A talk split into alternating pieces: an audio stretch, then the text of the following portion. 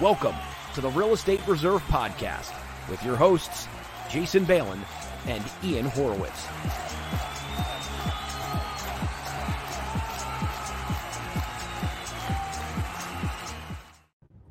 Hey, hey, hey, how's everybody doing? Hmm, what's up, man? hey, everybody, I, welcome to I got a new setup today. I got a new setup today, so I was like watching the new setup. I didn't really get into the to the music. Normally, the music gets me going, man.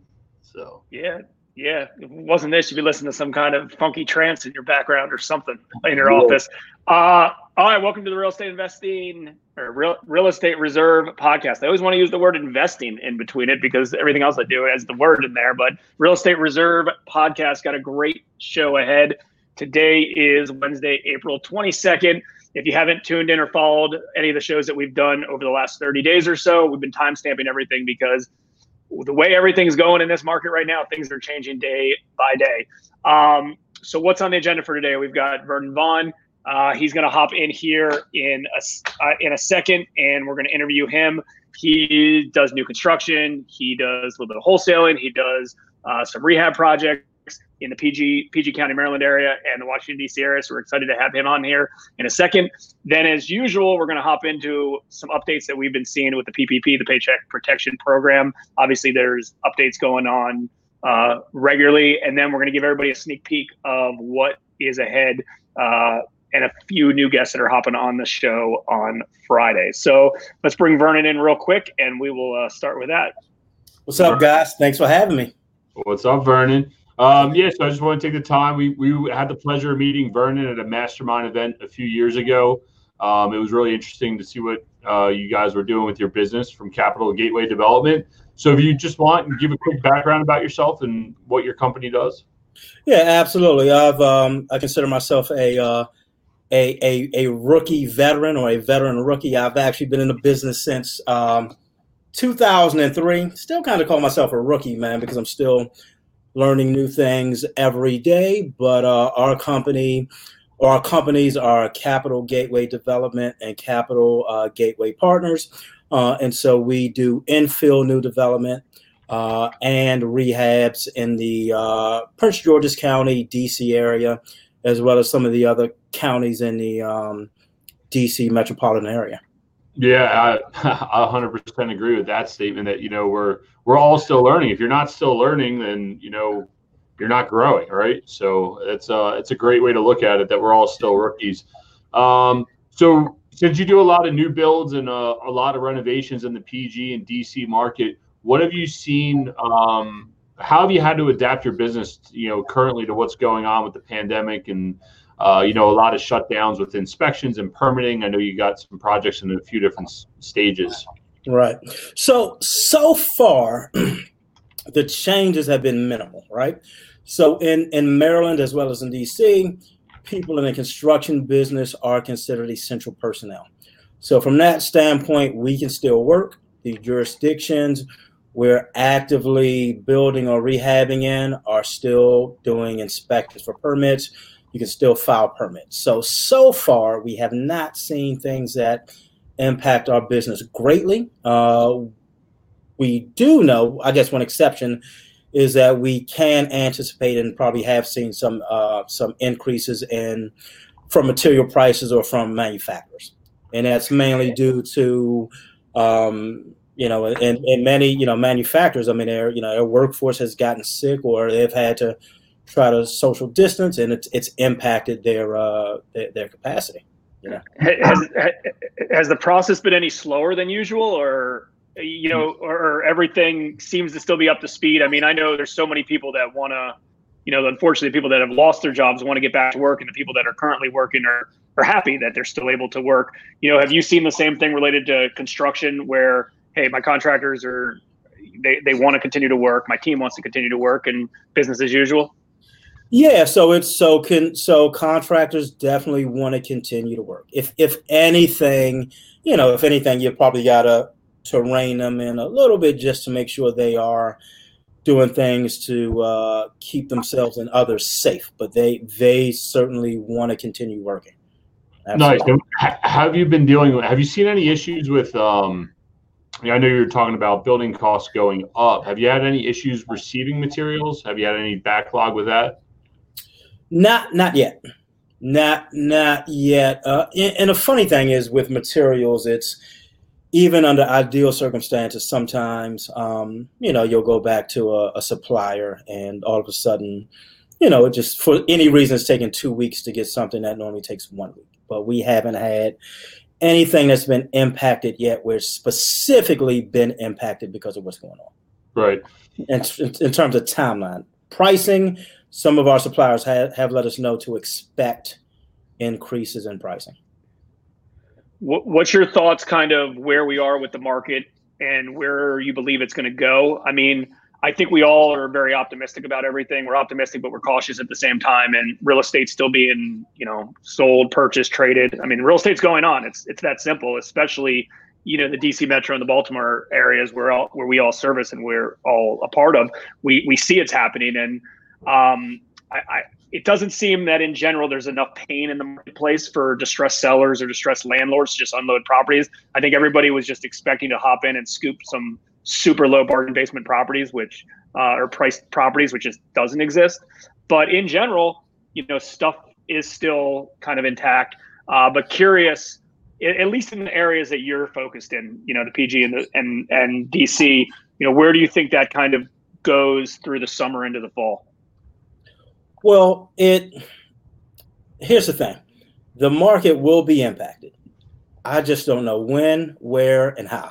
Right? It'll it'll be impacted. So right now, what's gone on in our economy has has defied has kind of def, defied conventional wisdom, right? Um, stock market is doing way better than it should be, like right. way better. And I know we've yeah, there, has been stimulus, but I mean, compared to how many people have filed unemployment, it's it's a drop in a bucket.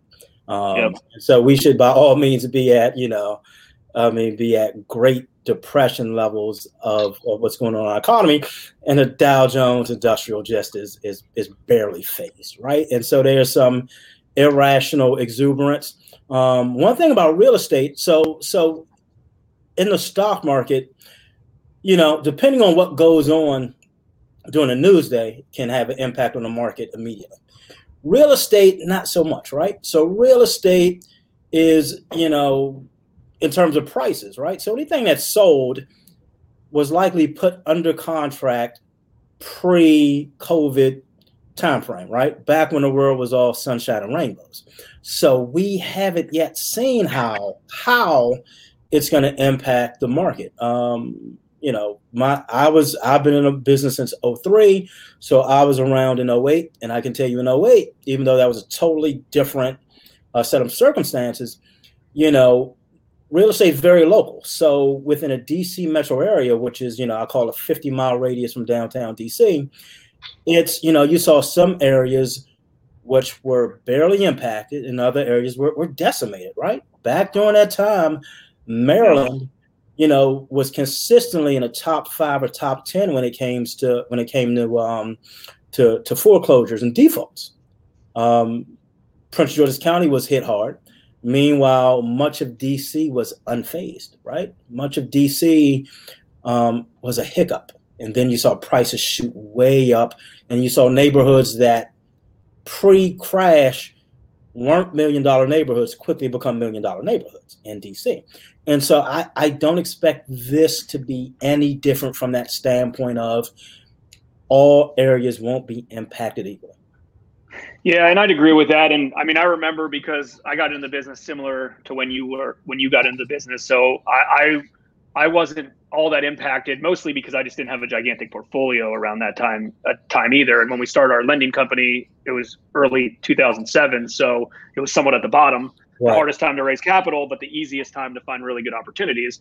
Um, and that was a little bit lucky, but I mean, I remember in Prince George's County that you know 30 40% of the whole state of maryland's foreclosures were in that county and some of those areas just completely got shot and they and they came back stronger than ever and right. quicker than most ever but a lot of it had to do with it that the foreclosure process just took forever because they're just backed up the court systems over and over and over and, and, over that they had moratoriums they had moratoriums yeah. you couldn't foreclose Yeah, that yeah, that's that, that's right, and it's and it's interesting. And one of the things that I talk about so much with a lot of other, uh, I don't even want to call them industry experts, but just people like us that we've been around for a while, we've seen a lot of things, we've got our hands dipped in in, in the market. Is I believe that most of these areas, although they'll be impacted, at least the median housing price areas, let's talk about that, won't be impacted all that much because there's only it's not like the house you live in is just going to go down by 80% and someone could pick up a house that might be worth four or five hundred thousand dollars and buy it for 50 grand or 100 grand. That's not going to happen.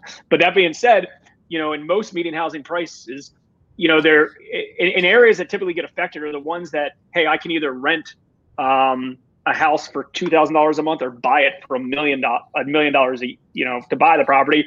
That gap around here is much closer. It's not going to happen. You know right. typically you buy a property for four hundred thousand dollars um, in whatever Upper Marlboro for four hundred thousand dollars, or you rent it out for three thousand bucks a month. It's right. it, it, equals the same thing. Your mortgage and your rent will equal the same, and that's and I think that's a good thing in in general that there's just not a humongous gap related to that, and I think that'll really help affect um, or not really affect as the market happens. And I think the other good thing, um, and I'm curious your thoughts as well. Is as there's going to be market changes and market softenings, I think it is going to happen on a slower period of time instead of just all at once the floor just collapses from from under us. And hey, if something happens slow, uh, you know everyone can adapt to that. Right, I agree. I agree. Yeah, it's. I mean, so so I agree. It'll happen.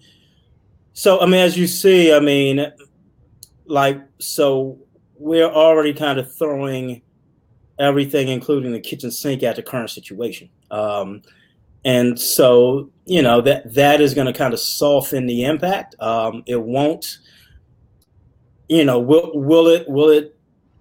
I don't know. Will will it stop what's going on? Will it? You know, I I, I don't think so. I think it'll lessen the blow, but um, I think we'll be impacted on extreme. So we'll be. So I think you'll. I think you'll you'll probably see the biggest impacts in and kind of workforce housing, where you know many you know where a lot of the people you know millions of Americans that are filing unemployment you know in that price range that they're buying in, you'll see that impact. Also, I think you'll see the impact on the very high upper end. Not you know, and in DC, you know we've got we've got plenty of million dollar neighborhoods. So you know maybe that upper high end might be houses that are almost two million dollars, and the reason that those people that you'll see impact there isn't because of income or loss of income. It's because people in that price range will feel like, you know, I should be getting a deal right now. I really should be because often those buyer pools are small to begin with, right? They're, they're not big buyer pools to begin with. Some of those houses at any given time, maybe there are th- a handful of buyers for them. And so when half of those people decide now is not the time to buy a two million dollar house, and all of a sudden you uh, something that already had a small buyer pool is reduced by half. You know, those people are still buying. Probably realize that they've got some leverage at that point. You know, once again, they don't need to, but why wouldn't you? Right. You know, sure. Why, why let a good crisis go to waste? Exactly. That's exactly it. That's exactly what's going on right now. Right. Um, and uh, you know, it's interesting that it seems to be a common theme across it. And before we jump into you know the new houses that you build and you know what you're seeing on that front, uh, you brought up 2008. What do you say? You lived through it. You were an active investor then. What do you say to the people that you know they're like unsure what's going on right now? You lived through 2008. What, what's your major takeaway from there that you can apply to today, um, and say, look, guys, it's going to be all right I learned this in 2008 through this whole crisis. This is what I'm doing today to protect myself. Right. So, so here, here are the things we're doing in our business. So, number one, the most important projects are the ones that you own right now. Doesn't matter if you closed on it yesterday or if it's scheduled to sell tomorrow. Now is the time to have both hands on the wheel, right? Don't leave things to chance. Don't let things go on autopilot unless you have somebody watching that process. I mean, for instance, like if you're scheduled to settle tomorrow on something you're selling, doesn't matter if you're wholesaling it, doesn't matter if you're putting a tenant in it, doesn't matter if you're selling it to a retail buyer. Don't assume everything is okay just because you haven't heard anything, right? Don't assume that the buyer is going to show up at settlement, that the tenant's going to move in, or that your uh, investor buyer is going to close. Like you probably should have checked a few days ago just to make sure everything is still okay. You know, we we had a deal fall apart, a uh, deal we were buying a few weeks ago fall apart because you know financing changed.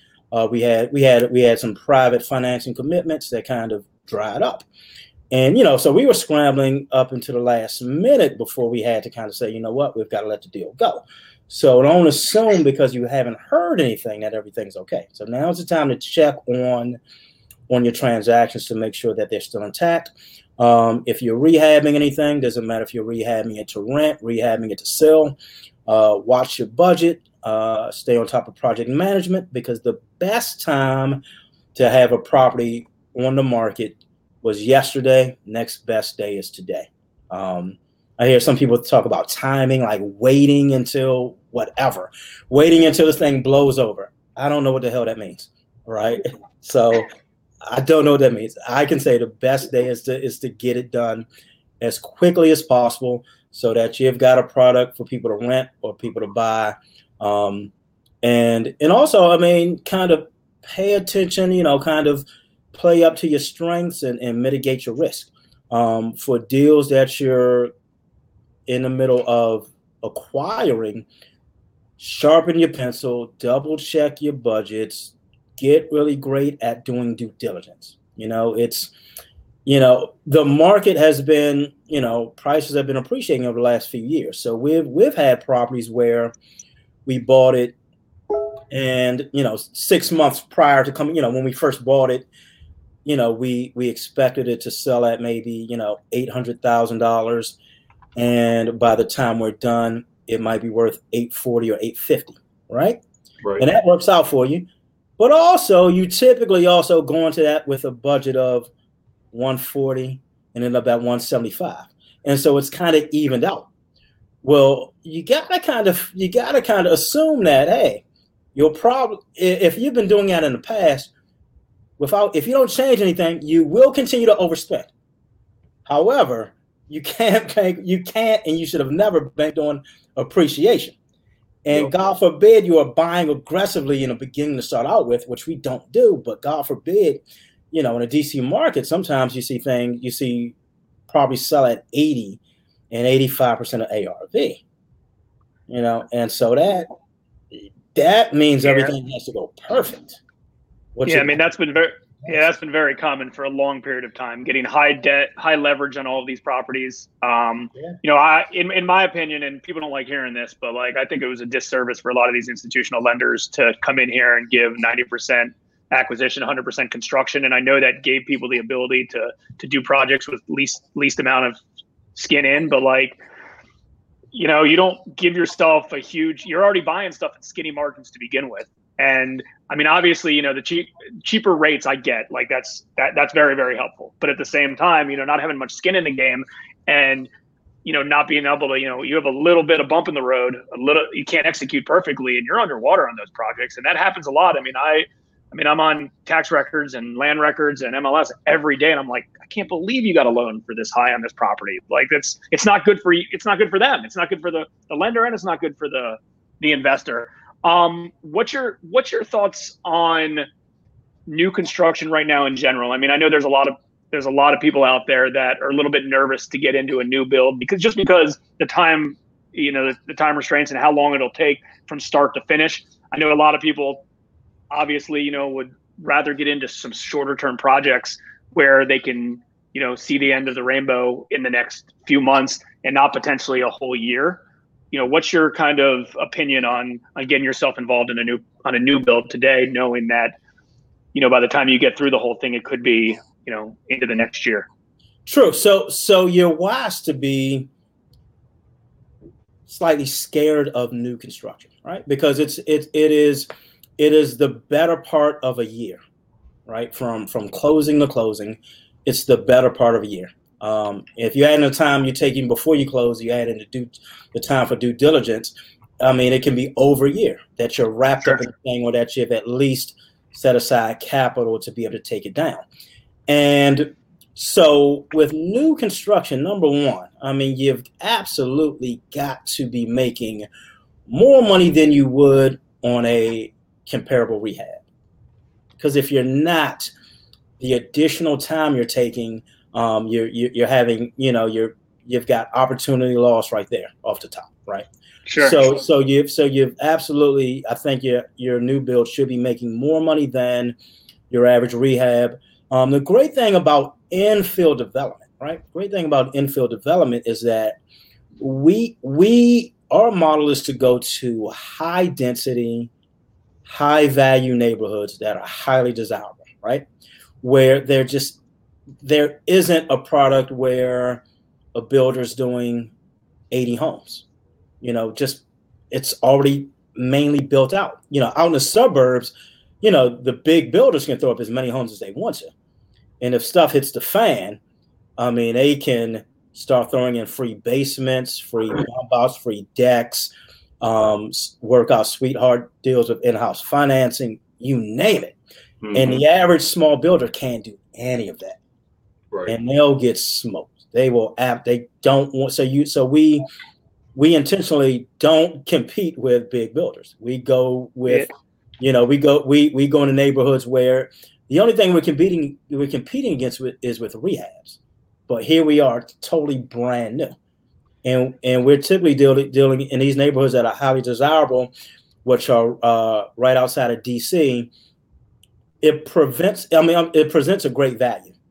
So we are some of the neighborhoods we work in are literally minutes away from Washington D.C., where a similar product is about two hundred thousand dollars more. And so, you know, by us being where we are, we already present a great value and we've got a product that you know we're just we don't have too much competition now with that said you know it's the better part of a year and so we've got to make sure that it's being done in in nine months and not 12 months you know sure. And I'd also assume that the type of capital that you're using for these projects uh, and the terms related to the structure of these projects make it a lot easier as well because potentially, you know, you, you front capital for soft costs and and and and things like that, or maybe just to acquire the land and then you you you go in afterwards and use use other sorts of capital for the construction and things like that. And I guess by structuring that accordingly, you know that's helpful. I mean, I I remember I would get so many requests for condo conversions in DC that were such a darn headache uh-huh. um, for for them. And I can't believe people and just skinny margins on it. And I mean, that was such a long process. And and you know, again, the building costs alone were so darn expensive. It, and a lot of the times more than the construction costs. I mean, infill lots are in general some of these you know smaller lots you know you can pick up for potentially under a hundred thousand dollars. But when you're when you're doing a whatever six unit conversion in in Columbia Heights and it's going to cost you six six eight hundred thousand dollars just for the lot, that's a big carry for uh, even if even if it's cheap debt, and there was a lot of cheap debt uh, for, for that. It's just big carry. So I, you know, do you want to expand a little bit about how kind of your your capital raise is set up for a deal like this? Yeah. So so typically we we typically acquire the land in cash. And typically, for land, we typically want to be into the land for no more than a lot of times 20% or even cheaper than the ARV. I mean, I've, I've heard people say for a lot, you should pay up to 33% of it. And I'm like, that doesn't work for us that those numbers don't, don't work for us. So we are typically we, we want to be in land for typically no more than 20% of the after repair value. Um, I think to date with we've purchased land at 10%, 13% and 14% of, of ARV. Um, nice. Because because once again it's it's even with cheap I mean you hit the nail on the head, even with cheap money and even when you're not heavily leveraged, um, you know, time is is undefeated when it comes to affecting the bottom line. I mean, and you hit the nail on the head with those condo conversion projects. Uh, and so, you know, DC is an expensive place. You know, so for DC, when we're doing rehabs, typically our acquisition cost might be around 400,000 for 50. Our construction costs are 150 to 200. So even when you've got quote unquote cheap money, when that meter is running it is expensive. It is thousands of dollars a month that come out that come out of the bottom line. And in DC, nothing moves quickly. Yeah, well, those are two great points that I want to bring up. Uh, you know, since Jason on this screen here, he he likes when the clock's ticking. Me and you, we got to get these deals. you know, right. and that's why we stopped flipping the houses is because you know we would get to the end and it was just like a fight. Nobody opens the file, nobody gets the deal done. Who's kept holding the baggage? Us, the real estate investors. Jason gets paid, title company gets paid, mortgage broker gets paid, everybody gets paid except us. We're the last ones. I know. Um, I know. Buy, buying Jason a boat that he doesn't need. Um, yeah. Well, we got we bought him. Apparently, we bought him razors. Ian's, Ian, Ian's the only one with a boat. Actually, yeah. multiple boats. Long term. We uh, Jason's the only one here that you know we bought him razors. He he shaved up. He's nicely clean clean shaven. I'm like the middle growth area, and then you got the full blown beard. It's like oh, oh yeah, man, of the beard. Um, hey, I went. yeah, yeah, yesterday I woke up. I woke up to listen to this podcast and and ran out. You know, ran outside and I looked at myself in the mirror right before I got outside. I was like, "Geez, I look, I look terrifying in this." I had this brim hat like this and sunglasses on and a huge beard. He couldn't even recognize me, so I had to shave it. Yeah, if I keep this up, man, the neighbors are definitely going to call the police the next time. uh, yeah, definitely. Doesn't it doesn't matter if I have a beard or not. They call the police on me anyway. Well, that's a solid nugget. I've never heard that about the uh, land costs to be twenty percent of ARV. That's that's real interesting.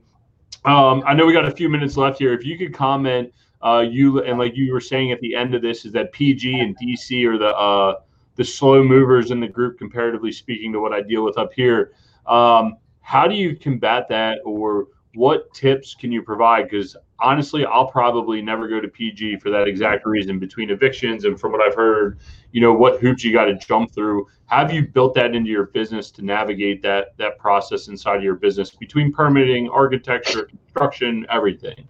Well, so I mean, so far, so I mean, PG is not terrible. PG is not is not bad. I so in my opinion, when it comes to evictions, uh, they're easier to be done in PG than in than in um, than in Baltimore. You know. Now listen, in both cases, you wait months for an eviction date, and if it happens raining that day, uh, tough luck. Right. right. Yeah. Get back in line sometimes. Uh, now DC is um, since it's an expensive city, as you can imagine, there's a money grab, right?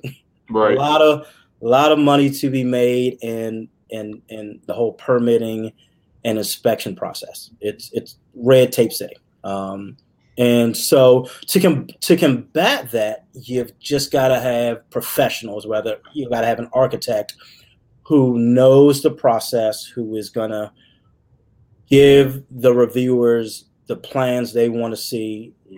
In theory, you can get permits in one day for an interior renovation in DC. In theory, you can, right? Also, in real life, you can go eight times, and I've, right gone eight times. I've, I've definitely seen your post where you're like, I'm going back today. I'm like, oh my God, dude. Like, and, right. And so it, you know, so in the seventh trip, I had to tell, tell my architect, I said, look, I'm not going anymore. Right. This, right. Is, this is my last trip. And, and he insisted, well, he doesn't go to the permitting office. I said, cool. You know, if I go anymore, I'm going to start billing you right? So what I, he, he mentioned that he would go at whatever amount per hour. I said, cool. I'm going to bill you twice the amount if I have to go back again, and I'm going to bill you retroactively, right? And I'm going to just bill it against the balance I owe you. Of course, he went, but it, it just it it takes professionals knowing the landscape, and that, and that goes with your contractors too. I mean, that goes with with all members of your team, hard money lender, title people, people knowing the landscape. Um, t- sometimes you'll have professionals that don't know the landscape or haven't dealt with a specific market and they're happy to take the work and they're willing and they're willing to try to learn but sometimes you're not well served. Sometimes they're going to learn at your expense and you want to avoid that. Gotta yeah. that. I've been, I've been down that road where you learn right? And you know you sometimes you feel bad to do it but you know when you're getting in business depending what side you're on you know people are willing to pay and you learn as long as you do the right thing. Um, yeah that's uh those are all interesting points. I think they're all hard knock lessons that we've all learned over time. Um, I agree. You hire the professionals, get it done right. you know, your time's worth so much. Pay somebody, get it done, right? Yeah. Uh, and, you've, and you've got to, and here's the thing. So you've got to, so in any project, there are going to be delays. Yep. Some, and, and it's a lot of times it'll be out of your control. So that means it's our job to control what we can control, right? So that means if this is a three month project, then we do our best to keep it to three months because, you know, sometimes, and you know, we are working on a project in DC where inspections were taking two weeks. Yep. And to get a insulation inspection, it took us three times to pass it. So yeah. a month and a half lost at a uh, with with with about six thousand dollar a month debt service. So that cost us eight k. Yeah. So you know now that was you know yeah. So you can't have that happen. Yep. Uh, did we, did we you hit the wrong button? I think he hit the wrong button. Uh, he xed himself out. oh no! Hey, Vernon, you mid, mid, yeah, mid, if not, mid, mid conversation, he, he cut himself out. That's okay. We'll uh, he'll hop back on in a second. Yeah, um, no, he brings up a valid point before he jumps back on. I just want to finish that thought of the fact that he even knew the fact the fact that he even knew his numbers that he lost eight thousand dollars or it cost him eight thousand dollars. There, there you go. Sorry, there you go. Happened, That's all good. That's all good. We thought you didn't like us, man. You're like, I'm we were just gonna. I was, I was trying to summarize your point because I think I knew you were going. Is that you know you're budgeting these things. I think it's awesome that you actually know the numbers of. It cost me X number of dollars to hold this property for this extra two weeks. You know, it cost me eight thousand dollars. I can now budget for that on the next project. So yeah, when when so so every once in a while we have the unfortunate circumstance of having a stop work order issue. Yeah. And they're typically for pretty dumb reasons. But when we're in the middle of a stop work order, me and Drew's conversation often is, hey, this crap is costing us X amount per day. Yep. You know. Oh, it's big. It's big. You start adding it up, people don't realize, like, oh, it's whatever a month. Well, add that up by the day. You're like, geez, man, I need to get out of this project or I need to have it done. It needs to be rented, whatever it may be. Um, but I think you've done a really good job of insulating your business. I remember a few years ago we were at the mastermind. You said, "This is what I want to do, and this is how I'm going to do it." And it's it's cool to see that you've grown. I think you've really insulated. As Jason would say, the DC market's insulated. Um, so I think it's That's awesome. You're working down there and uh, you're having great success. Um, I know Cheverly, we have a few investors that live right there, and you know I know they love the area. But I think even past that, the fact that you're doing, you're taking on in, infill lots, that you're kind of diversifying your risk and not going and say, I'm doing 10 houses here in this subdivision. You're saying, well, this neighborhood's already good.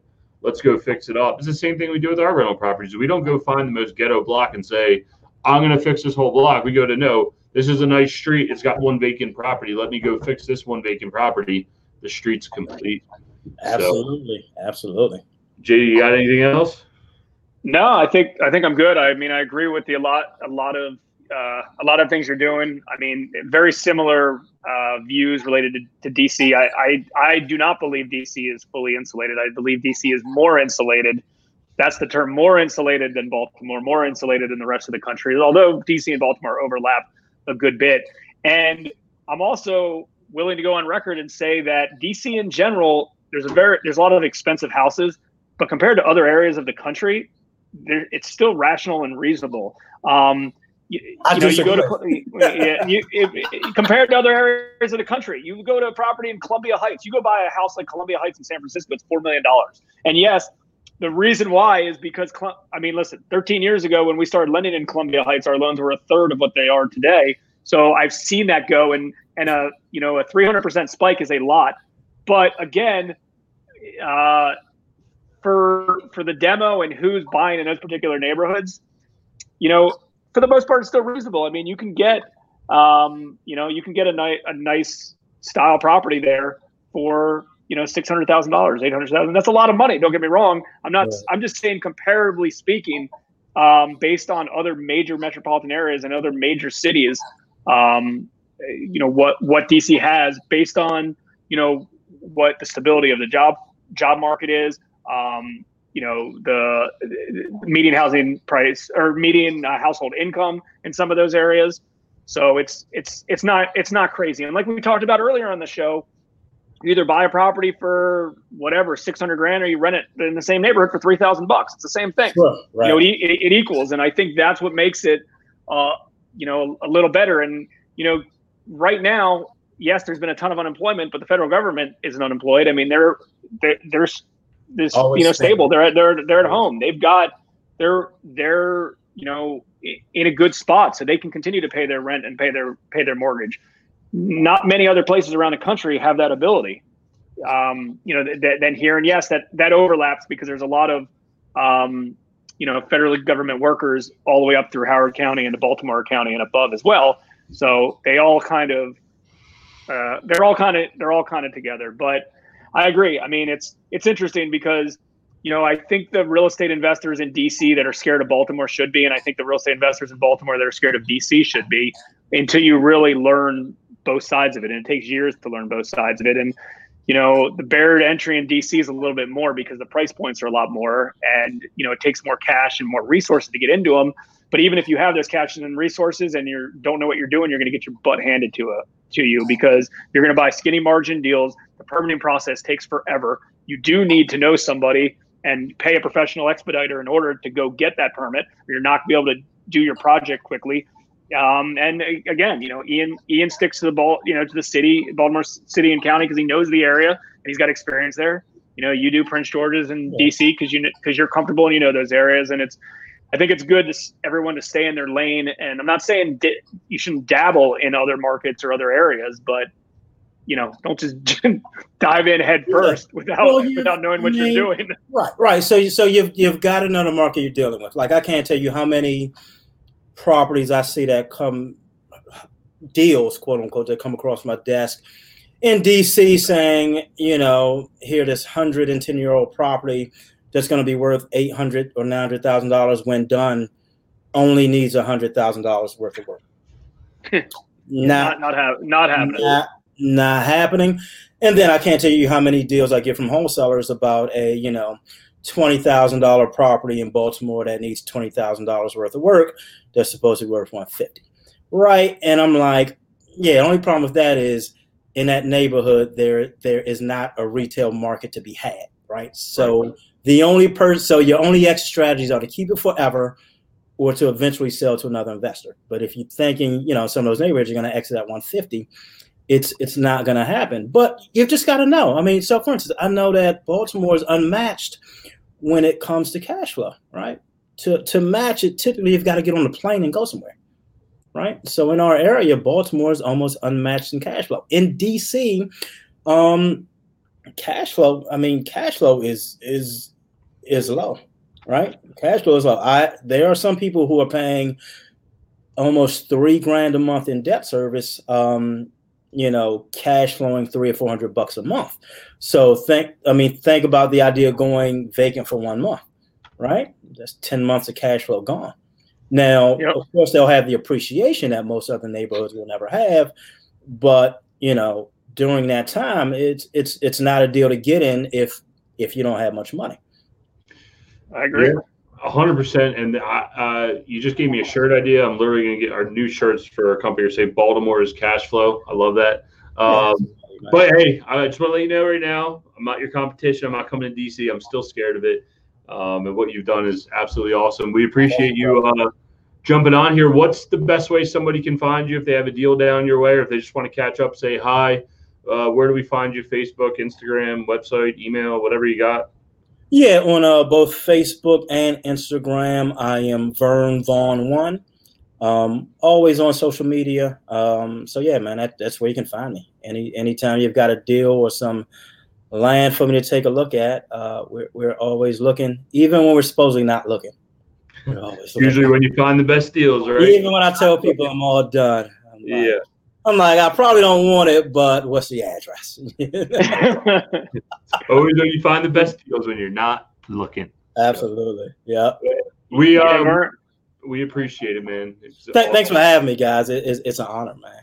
It's an honor. Yeah, no, I appreciate it. It's been a lot of fun. We'll keep the we'll keep the communication going. Uh, maybe in a few weeks, as or months, as some of this stuff changes and people are still adapting even further than they are now. You know, who knows? The business models might change up more. Maybe we'll do it again. And feel free uh, to comment your information if you want on this feed. Uh, if you want to, you know, Facebook page and stuff like that. If you want people to get a hold of you. Absolutely. My man, we appreciate it. Thanks Thank you, man. Have a great day, guys. Cool. Yes, and good good tidbits. Listen, I'm always excited to talk to DC folks, DC and, and Bridgeport Georgia folks, because I do a lot of stuff down there and I'm active there. And same with Tim Kaine, who we talked to on Monday in DC. Um, it's just good to have a mix. We've we've always been very Baltimore Baltimore focused, and it's good to have a mix because both those areas. I mean, I obviously I'm I'm active in both those areas, but even if you're not active in in both of those areas are such there's areas that are so close together and one area does impact the other area. And uh, you know it's an, it's important to to to to understand that. I agree with the cash flow. If you want I talked to an investor yesterday who owns properties in DC and his model is like I'm just going to park cash in a in a solid asset class. He's going to park his cash in a solid asset class uh, with hopes of long-term appreciation and have solid tenants, low maintenance, good asset in general, and he wants to dabble more into the city stuff. And he's he has some stuff in the city as well right now, but he wants higher cash flow, and we weren't able to finance the areas that he wanted to be in, and and he understood why. I was like, listen, these areas are C are you know C areas. They don't have a value. You have a ton of cash flow, and if you want to actively manage those, great. Just hard for the lender to get behind. And and he understood it. He appreciated uh, it. And I was like, if you want to be active in these areas, like they're great. They're going to cash flow. Um, do your thing and uh, you know diversify. So uh, I agree. Baltimore cash flow and you know strong, solid, stable, long term assets. Maybe DC. Yeah, um, yeah. There's not much more to say to that, and you know, again, to go back to Vernon's business plan of just you know, he really knows his niche market because I, I, think I remember we were at that mastermind event that was at your office. Is that it was like, oh, I'm doing a little bit of this, a little bit of that, and he's like, I really just want to concentrate on infill lots, and it's just cool to see over the past few years how um how he's grown into that. I know his partner uh, Drew has some uh, rentals up in the Baltimore area, and look again you know you got to know your market i would never go to dc and try to claim that i know how to build a house sure i know physically how to build a house but like you said i have no clue how to do um, the permitting process but I, I, think that all relates to what we have coming up on the next few days here um, uh, i'm sorry who do we have for tomorrow so, so tomorrow we have a real estate buddy of mine. He he's going to hop on tomorrow. I think we're three o'clock. Is that right?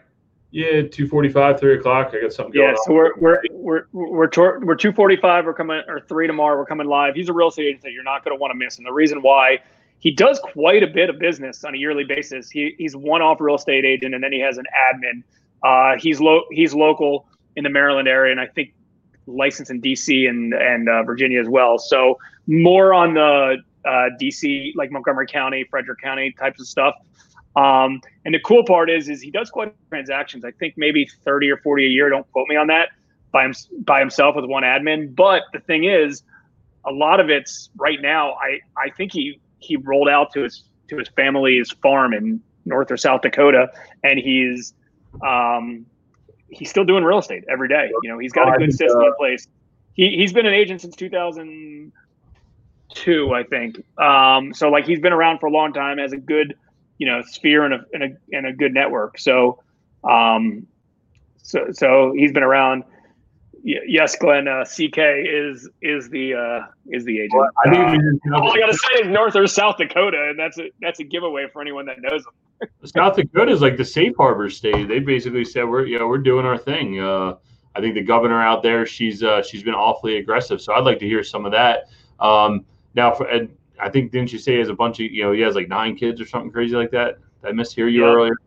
Yeah, yeah, so I'll let him. I mean, I'll let him. I'll let him tell you all that info. But yeah, I want to hear how he manages uh, his life because I can barely do it with two. Um, and then uh, Friday, I, I, do have some. Uh, I do have some news not only for our special guest on Friday, but for everybody out there. Today, we received our deposit for the EIDL loan. Um, originally, I thought it was supposed to be the preface to what the PPP loan was, and you're going to be able to re, re um, roll that money into the PPP loan. I was misunderstood. EIDL was a ten thousand dollar. You could get a ten thousand dollar advance on it. Um, we wound up getting two thousand dollars. Um, it's based on the employees you currently have on the books. So a thousand employee or something? Is that what it comes out to for you? employee. Um, it can be rolled into the PPP loan.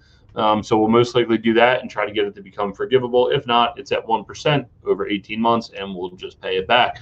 Um, the good news is, though, it showed up no paperwork, no signatures, no nothing. It just showed up in our bank account. I don't know how, I don't know why. Uh, I asked our banker. She said, well, "You must have applied for it. You're good to go."